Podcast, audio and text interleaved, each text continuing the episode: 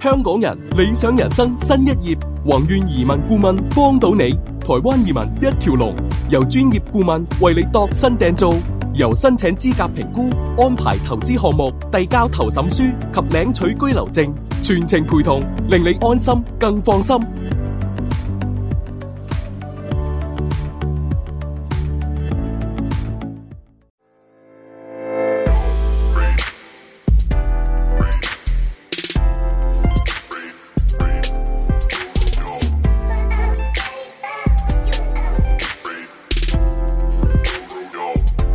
今朝早同大家見面啦，我哋轉咗個 setting 啊，係係啊，係終於轉晒停終。於轉 setting 啊，因為就誒新唔係，主要因為講，因為我我今日着咗短褲，唔係我我預咗係呢個色情，我今日着拖鞋嚟 嘅。係啊係啊，所以大家好似唔可以俾大家影睇 到見到腳，咁可能隻腳冇所謂啦，好靚啦，啊但係即係我哋兩隻腳唔靚就唔好想俾大家睇嘛，我哋就即係揾一日我哋係着翻即係嗰啲比較隆重少少，我哋先至比較全鏡大家睇啊。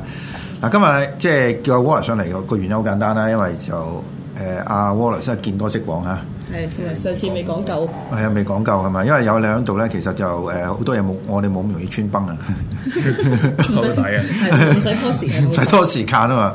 嗱，今日我哋起碼有一支就日本嘅誒威士忌喺度啦。係啊，咁其實我哋如果喺誒誒好早期嘅時候咧，我哋應該第三四集我哋已經講過一次係日本嘅威士忌嘅嘛，Centauria。咁啊，歐羅 Wallace 有冇誒睇過啊？梗係有啦。我就係點解會咁講咧？其實就本身阿 Cat 就想叫我嚟講日本嘅調酒嘢嘅，咁嗯之後都有啲料嘅。咁但係早排我個 friend 啊啦，出外靠朋友，咁啊送咗支誒呢支嘢 Suntory 嘅 White 俾我。咁我覺得咦幾得意喎，可以講下啦。咁但係我抄資料嘅時候有發覺講過喎，咁就咦原來但係有啲嘢係可以講深啲嘅。唔係，咁我哋係好粗淺嘅，即係誒講多啲啊唔係頭先講一支酒有咩咁特別啦？不如係試下先啦。嗱呢支酒咧，香港其實就相當之 popular 嘅。係嘛？有冇得買啊？呢支嗰個少見喎，香港信咪都係。信 Tory 個牌子就信託個嚟啊牌子 brand 就好 popular，整啲俾你台長。係個 brand 好 p o p u l 但係啲啊威就未見過。信係啊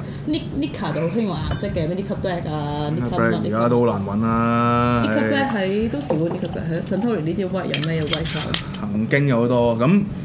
其實咧，呢一支就係啲早期嘅 Suntory 威士忌嘅復刻版嚟嘅，係啦、咁你見到誒寫到一九二三年，咁本身呢支就真係一九二三年做嘅，咁但係而家呢支復刻版就唔係嘅，咁但係會諗到啲乜嘢咧？咁我哋一陣間可以講一講啊。嗱，你容許我即係一飲咗，我即係誒講少少啦嗯。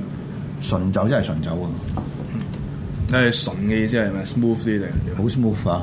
嗱，我我頭先我同阿即係開咪前同阿 Wallace 都傾過呢個問題，佢哋話咧，即係威士忌會調教到日本人嗰個口味啦。咁而家呢只咁 smooth 啊，咁即係你飲落去話，即係完全啊，好好好舒服嘅。佢係咪話即係日本人同蘇格蘭對嗰個酒嘅口感好唔同？冇錯啊，因為日本人同蘇格蘭兩個個風土氣候唔同，咁佢哋啲 pilot 係好唔同。咁亦、都會引申到點解今日講我哋嘅主角啦。係啦就係邊個咧？就係有張相嘅，有張相唔使有張相 嘅驚。邊個？問我，唔好講我你講啲酒咩味先啊？但係飲完之後，但係呢個我覺得佢係 rich 啲喎。平時日本嗰啲甜，日本威士忌一般嚟講就會 light 啲啦，佢就食都 intense 啲少啦少啦。呢呢個只又唔呢只就甜得嚟，佢有陣 after taste 有陣鹹鹹唔好話鹹鹹有啲咩？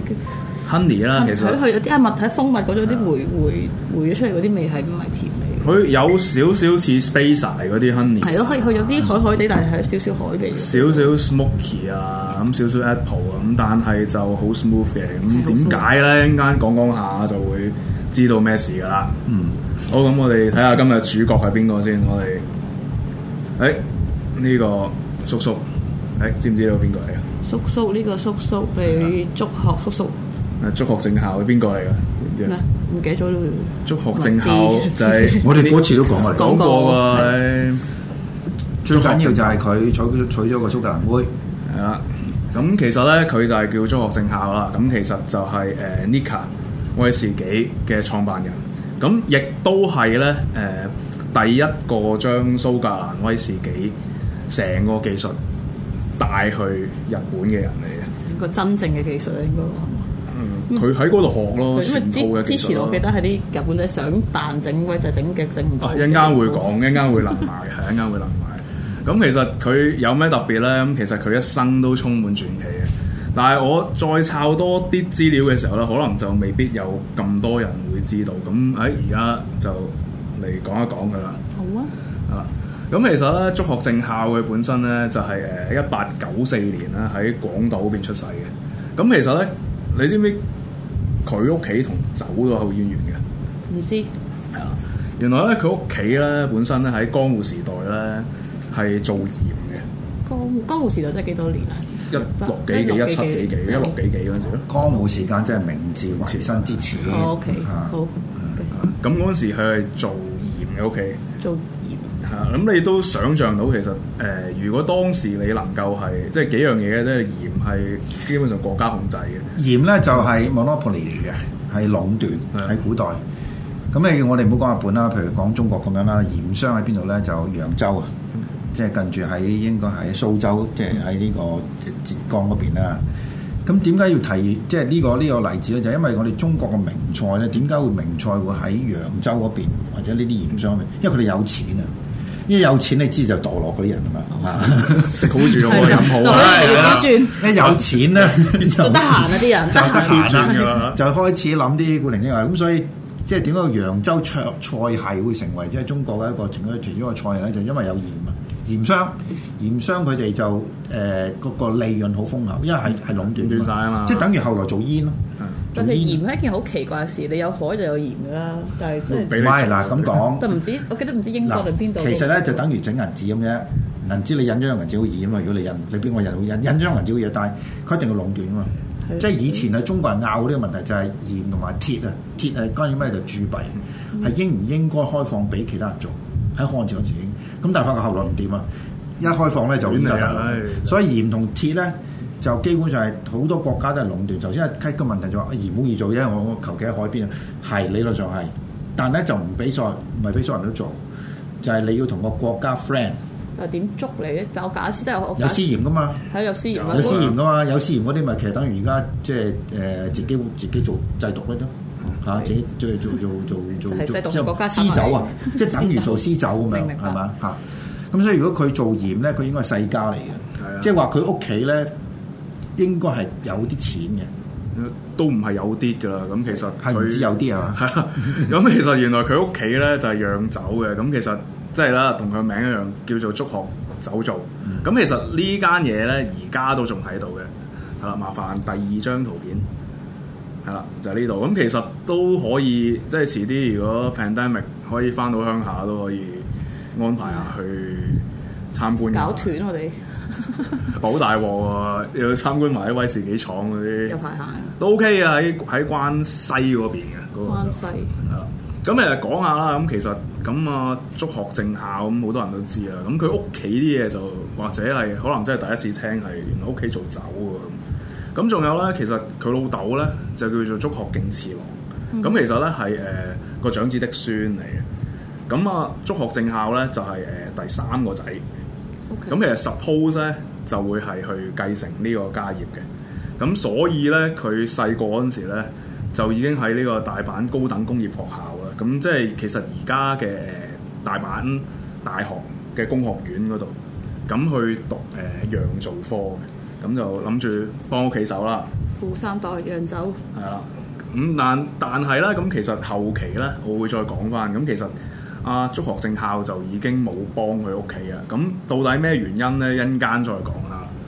嗱咁樣，自從阿竹學佢誒畢咗業之後啦，咁其實佢就加入咗一間咧叫做誒攝津酒造嘅酒廠嗰度。咁、都係喺關西嘅，好得意喎。佢咧關西地區原來係誒喺日本一個誒、呃做工業嘅酒精啦，同埋咧當時有啲好得意嘅嘢，就係咧啲仿洋酒。 係仿洋酒，即係落自己落啲可能其實都係燒酒嘅啊 sake 底嘅，你揾米嚟做嘅，然後就去又又攞啲味啊，又攞啲香料啊，扮到啲色嗰啲威士忌咁樣。嗯唔係但係兩樣唔同嘢嚟㗎。係啊，扮咯佢叫做嗰陣時啲人已經知道洋貨係高級的，啊佢又所以想係扮。即係將啲誒殺劇變變咗咁嘅色嘅，都唔係殺雞燒腸燒腸燒嘅。腸咯，燒市場腸啊！咁可以退下張圖先，第三張。咁呢一張咧就係、當年咧喺誒呃關西嗰度嘅攝津誒酒造嘅一幅圖嚟嘅。咁但係呢間廠咧其實就已經唔喺度噶啦。咁而家就大概應該喺誒、呃住吉區嗰度，應該喺誒、大阪南部少少啦。其實都近誒、市中心嗰度嘅。咁而家係咩樣嘅咧？就可以再下一幅。咁其實而家係變咗一個 公園公園嘅。最街坊公園嚟啊嘅。不過咧，其實佢有個碑喺度嘅，同埋有個地下咧都仲係 keep 住誒當年嗰、個、呃、其中一笪地下啦。咁其實呢一間嘢咧，咁其實誒呃佢、就六十年代啦，咁其實就誒、呃已經同一間叫做保誒、呃、釀造嘅公司 merge 埋咗嗯㗎。咁、保養造其實而家都仲有喺度㗎，香港有做有佢嘅 product 噶，叫寶。咁其實係誒、呃做好多唔同嘅燒灼嘅，咁但係佢主要就會係誒、呃一啲比較 commercial 啲，一大桶咧喺伊莎卡人嗰度哦做。咁 OK 同埋咧佢出好多豬閪嘅，例如咧咩叫豬閪咧？咩住佢啊？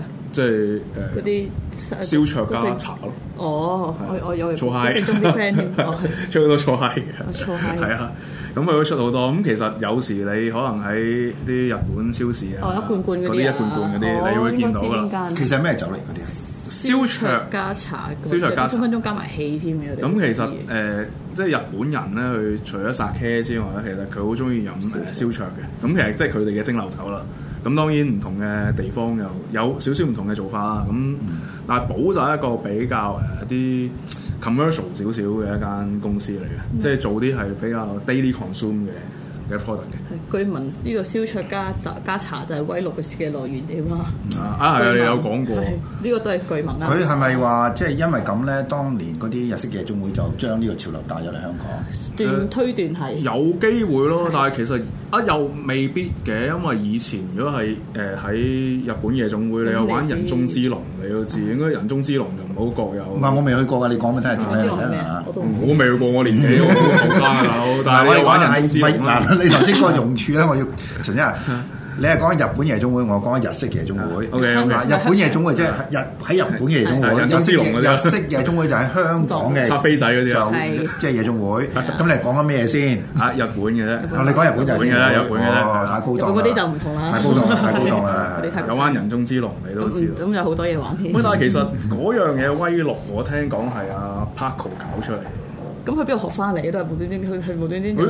條友中意飲老威啊嘛，之後又搞出嚟，咁但係亦都其實後期咧誒、威六呢樣嘢咧喺各大酒吧度推咗出嚟，又有一個本行嘅一個特別嘅故事嘅例你你講邊度邊區邊區嘅故事啊？喎，啊，即係呢個 product 咯。哦，例如咧，咁其實呢一隻 product 其實以前咧誒啲你都講過啦，其實係誒八十年代係賣白蘭地多嘅。哦係啊係啊係啊係啊。咁其實後期咧就啲威士忌就開始受歡迎，咁同埋咧就啲威六啦賣得好勁。其實基本上咧唔係香港啦，有華人嘅地方啦，啊基本上啲人都識飲呢樣嘢。啊，咁其實佢係以前喺香港做一個 marketing campaign 咧，就係、誒、呃用呢樣嘢咁出咗好多 POSM 啦，咁同埋去誒呃係咩嚟話？ POSM，即係你去以前差妹骰盅嗰啲咧，好多巴根啊、誒係骰嗰啲嗰啲盅啊，送即係嗰啲送火機啊、藍莓筆啊，跟住藍莓杯墊啊，誒嗰啲開雀啊開瓶器啊係啊，啊即係總之成其實係 souvenir 嚟啫嘛嗰。啲係俾啲酒吧攞嚟用嘅，其哦實即係以前開檔唔使買嘢咁滯嘅。梗係啦，你你其啊實同個牌出嚟咁有咩可樂啊，有咩咩差嘢咁樣，咁啊你 coaster 嗰啲又擺喺度啊係咁嗰樣啲。全部你俾噶嘛，仲唔要係，。但係問一個問題就係酒杯會唔會有有啊有啊有啊！我以前有一 set 呢啲咁嘅嘢，嗯誒恤塔子彈杯會多啲贊助，誒 block 杯就一嚟平二嚟消杯耗都都有有嘅人多，啤酒杯都都多嗰陣時。咁係啊，同埋呢單嘢就以前咧，佢哋其實係贊助好多啲誒演唱會啊嗰啲嘢嘅。我知話市場會啊呢個 campaign 其實係有一個前輩誒做出嚟嘅，但係佢係開頭就唔知係做芝華線，芝華中士意沃下先，芝華士先嘅咁之後，但係佢又過檔去第二度，再將呢樣嘢帶向一個高峰嗰度。嗯，咁但係呢一個就誒唔好講住，誒差太遠啦。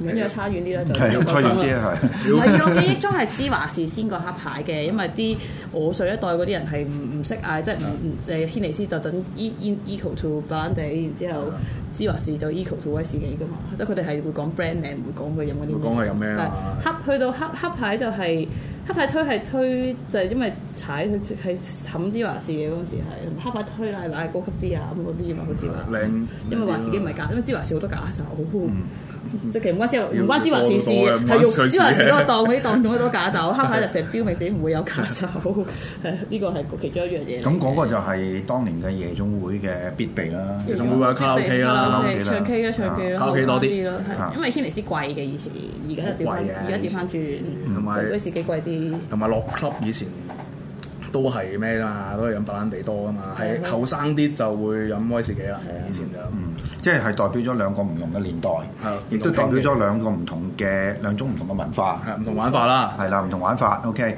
好啦，咁啊，我哋呢就結束啦。嗱，呢個題目就即係我哋雖然以前講過啦，但係經阿 Wallace 一即係鋪排咧， 就成段歷史要再詳細數啲，詳細啲樣嚟。咁但係支酒咧，真係可以講，支酒相當之正，係咪可以飲晒嘅咁啊？我飲埋飲佢埋啦，飲埋啦嚇。